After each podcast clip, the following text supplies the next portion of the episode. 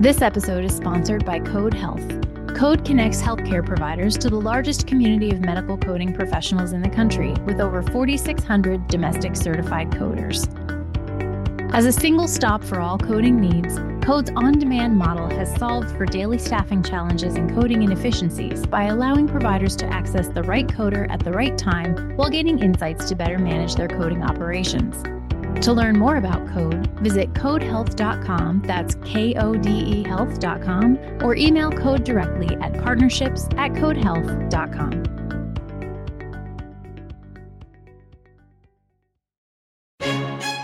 Hello, and welcome to Voices in Healthcare Finance. I'm Erica Grotto. Today's episode is one you'll want to hear because it's all about cash how to get it, how to keep it, and how to use it most effectively. Coming up, I'll be talking with Venson Wallin and Richard Walker of BDO Consulting about cash and the revenue cycle. But first, let's find out what's happening in the news. Hello, this is Rich Daly, a senior writer and editor for HFMA. And this is Todd Nelson, Health Policy Director for HFMA. Thanks for joining us on Beyond the News, the segment of the podcast where we take a quick peek at the significance of recent healthcare finance news developments. Up this week, a federal court recently upheld CMS's final rule that requires hospitals to publicly disclose the prices they charge, as well as their specific payment rates with third party payers. The new requirements are scheduled to go into effect on January 1st, 2021. So, Todd, what's the significance of this decision for hospital finance leaders? Um, you know, thanks, Rich. Uh, I, I, think the significance for finance uh, leaders is that you know they've been thinking about price transparency for a while. HFMA's put out a lot of different guidance on price transparency that's meaningful, and I think a lot of folks thought that this maybe wasn't going to be upheld. That the challenges would um, remove some of the barriers or change it or just strike it as all. So the significance is folks need to get ready and continue moving forward as if it's going to happen in January. So, and since it is increasingly likely that these new requirements will go into effect, are there any models for how they can meet these requirements and how much time generally does it take for them to implement the changes? You know, a lot of organizations had been taking sort of a wait and see approach. And frankly, with the pandemic consuming you know all of the clinical and many times financial and operational resources to deal with this as well as IT you know, folks really hadn't devoted time to this. And so a lot of people are just in the stages of that, oh, it's really going to happen. And so not sure what what the time involved is. Uh, some have chosen to work with um, their EHR um, vendor or partner to try to meet these rules, and others are looking at a homegrown process. But I would say that the majority of folks are early stage in preparing for this. So it, it's really hard to get a sense of the time involved to, to meet the rule. And uh, are you aware of any hospitals or health systems that have been able to actually fulfill these requirements uh, up to this point? And if so, uh, did it pr- prove very costly for them? I mean, there, there's a couple different schools of thought. There are some that are taking, uh, again, this wait and see approach, um, looking at the penalties of, uh, I think it's $300 per day to determine if the cost of meeting this is going to be greater than the lift and the bandwidth to to try to meet the rule. You know, is the juice worth the squeeze to some extent? Others have moved forward with price transparency um, and trying to meet the letter of the rule, but have taken it further. So I, I'm not sure anybody's got a sense of what the cost is. It's more that it's the right thing to do. So they're looking at some of the basic requirements of this and then trying to meet it by joining information on out of pocket costs to patients, which is meaningful price transparency, and marrying that with quality and safety information, which is what the HFMA pricing transparency principles are all about is providing meaningful um, and useful information. The rule doesn't go that far. It just requires another set of data to go out there for folks and so those that have moved forward have really tried to follow the HFMA principles, which I, you know obviously we we support and we think is great. And of course, those can be found on the uh, HFMA homepage at www.hfma.org. Well, thanks a lot for the insights, Todd, on this fast moving and multifaceted uh, challenge for hospitals. And uh, thanks for uh, joining us today.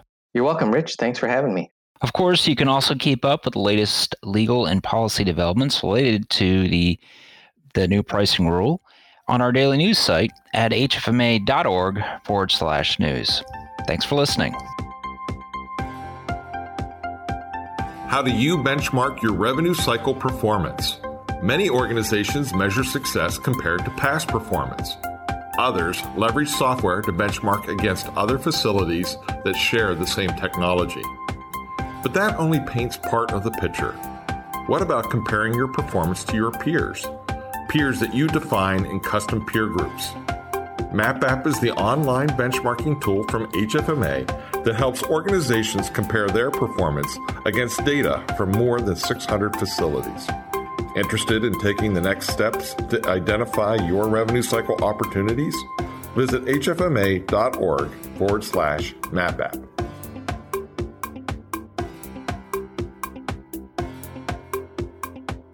You've heard the phrase before, and you know it's true cash is king. And right now, it seems like that king is ever more elusive. So, when Venson Wallin and Richard Walker of BDO Consulting agreed to come on and talk about how provider organizations can get cash and keep cash, I was excited to hear what they had to say. The first voice you'll hear after mine is Venson Wallin. Listeners of this podcast know very well by now that the patient financial experience is something I'll talk about all day long. But healthcare is a business, and healthcare organizations need to have cash coming in there are a lot of tactics to encourage patients to pay, but you say it goes deeper than that and that we should be looking at the entire revenue cycle. Can you talk a little bit about that? From a revenue cycle department, uh, we want to make sure that we're, we're looking at new ways of going back to the patients to help them figure out ways to uh, pay their bills, right? I mean, it's not that that they don't want to pay their bills. I would say a vast majority of, of individuals and patients want to pay their bills. It's just uh, sometimes those are areas where, especially if you're uh, unemployed, uh, you're wanting to keep a roof over your head, you're wanting to put food on the table, and uh, those take priority. And if you have a limited amount of resources, having to prioritize things uh, becomes fact of life.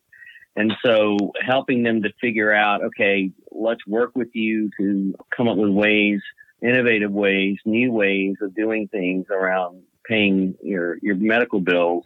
Um, that's what you need to do, and you need to work through that. Some of the things that the revenue cycle team at the hospitals ought to be doing. One is to really take advantage of the telehealth, right? There's so much talk about telehealth today they get, really got to make sure that they're taking advantage of those telehealth offerings um, across all the points of service throughout the hospital, right? So it's not just doctors' offices. Um, you know, automation is going to be a big thing for the hospitals. I know hospitals are, do, are cash strapped and are not willing to make any heavy investment in technology at this time, but it's becoming, the research is showing that it's becoming imperative to have some level of automation to drive cash flow and maintain services at a lower cost. And it goes from everything from the patient access, from your admitting office, you got to be able to verify eligibility, uh, be able to communicate with patients way before they get the service to make sure that you know insurance is going to cover for it. Patients uh, where what they need to pay before they get to the hospital, and if possible, arrange payments. Uh, you don't want to surprise patients with unnecessary high bills anymore. You got to make sure they're very comfortable before getting that service provided. And there are so many tools that automate this entire process for them. One of the things that is becoming important for revenue cycle going forward is really the collaboration with the payers you know, I think the commercial payers are more than willing, given the environment, to amend some of the stringent restrictions they have. Uh, you got to send all your bills, you know, unnecessary timely filing. They're looking to waive some of those things. But these things are not going to be forever, right? Everybody understands what's going on, the challenges, and are willing to cooperate with the hospitals. But more than ever, to make sure that denials are not excessive, hospitals and physician offices have to maintain a relationship with their payers. Very important to explore all options to accelerate payment cycles, right? You don't want insurance companies to be holding, denying claims, and holding payment. You got to maintain those relationships either at the local level, corporate level, to make sure that your payments are coming in timely for you. You got to make sure that you, you have a mechanism to always look at your payer mix changes and react aggressively to those payer mix changes. Richard, you mentioned a few moments ago that hospitals are cash strapped, which is truer now than ever. And when we think about the income lost so far during the pandemic and the potential for more loss uh, should future waves come, we really want to be thinking about our cash management strategy. So, what are some ways that healthcare organizations can preserve the cash they have and make sure they have access to what they need? Obviously, um, hospital leadership teams are aware of this. They delay non-strategic, non-priority capital projects, right? Uh, unless obviously it's going to impact immediate patient care. But then with all of that, this ROI needs to, there has to be value to whatever capital expenditures they have at this point. All those are being delayed, particularly with the talk about a second wave within the winter I suspect all the delays, uh, the suspension in of uh, non-strategic, non-priority capital projects, those need to be waived. I also think that um, we talked a little bit about relationship with payers, right? And so are your uh, your lenders as well.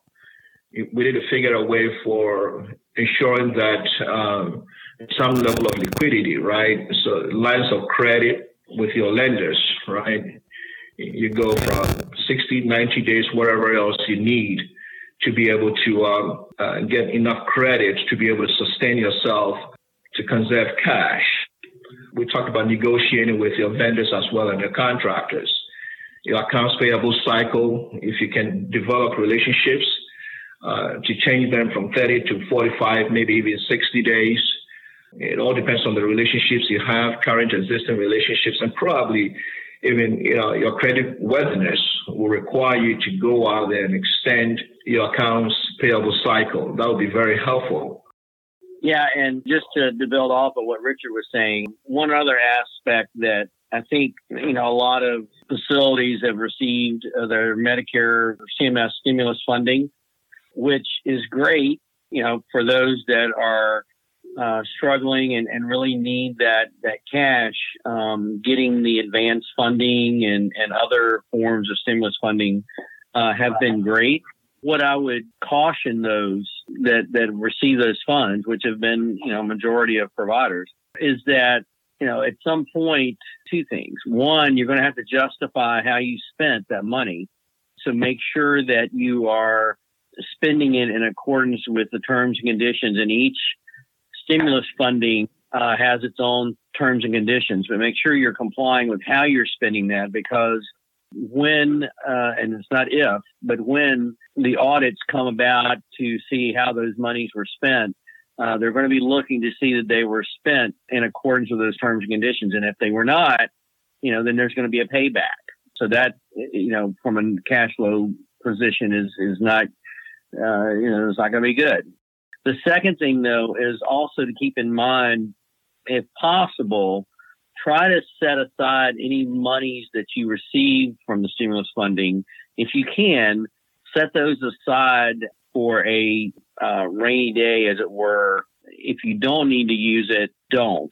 And I, I, I would just say if you if you can get by without having to use those funds, clearly if you do, use them. But if you don't, set them aside because with the advanced funding, what's going to happen is at the end of the period for which you receive the, um, as part of the terms and conditions, you're going to have to pay that back, right? These are advanced fundings. These are not grants. These are advanced fundings. And when you, uh, as I said, at the end of that period, CMS is going to start recapturing those funds in the forms of claim submissions. And so when an organization submits a claim for payment, CMS is going to offset that claim against some of the advanced fundings that were received. and you know it'll pay down in effect what is a liability to CMS. So that that those claims will go towards paying that down. But keep in mind, the organization will not be getting any cash for those claims um, during that period. So from a cash flow perspective, you know that's going to be a bit of a, a challenge in that you're not going to have any cash flow coming in during that period. So you know the theory is that well the volume will be back up and it will help offset some of the negative cash flow from paying this back. But you know, if if the recovery doesn't happen as quickly as uh, what was projected, you know, that's going to end up creating another cash flow challenge. Voices in Healthcare Finance is produced by the Healthcare Financial Management Association and written and hosted by me, Erica Grotto. Sound editing is by Linda Chandler. Brad Dennison is our Director of Content Strategy. If you liked hearing from Venson Wallin, check out his session on Stark Wallen anti kickback statutes from our digital annual conference. That presentation took place June 24th and is posted on our website for you to view on demand. And don't forget to sign up for the next round of conference days. It's included in your membership, so there's no reason not to. Please rate, review, and subscribe to our podcast. And if you like what you're hearing, share an episode with a friend or colleague. Have a great 4th of July holiday. I hope you found a way to enjoy it safely. And if you have any questions or ideas about what you'd like to hear on our podcast, you can reach out to our team at podcast at hfma.org. That's better.